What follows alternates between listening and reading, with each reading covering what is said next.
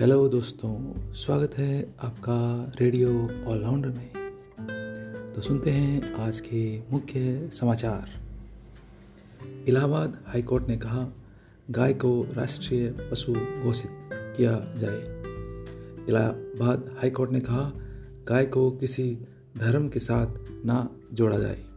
गाय हमारी संस्कृति का एक अहम हिस्सा है। घरेलू एलपीजी गैस सिलेंडर 25 रुपए तक महँगा हुआ। कश्मीर के अलगाववादी नेता सैयद अली शाह गिलानी का इक्यानवे साल की उम्र में निधन।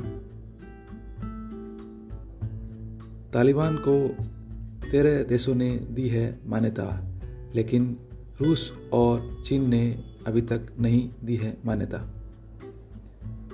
मुकेश अंबानी खरीदने जा रहे हैं एक यूरोपियन कंपनी को, जो सोलर पैनल बनाने का काम करती है।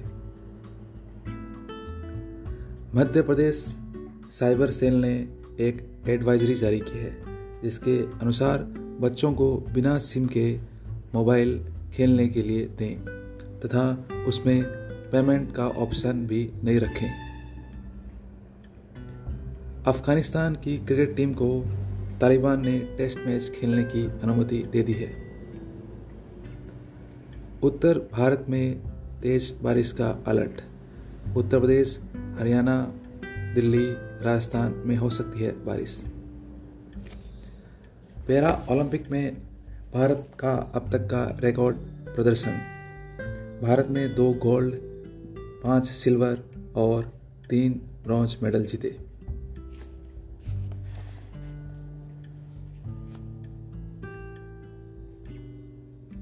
हिमाचल में सभी लोगों को लग चुका है कोरोना वैक्सीन का टीका।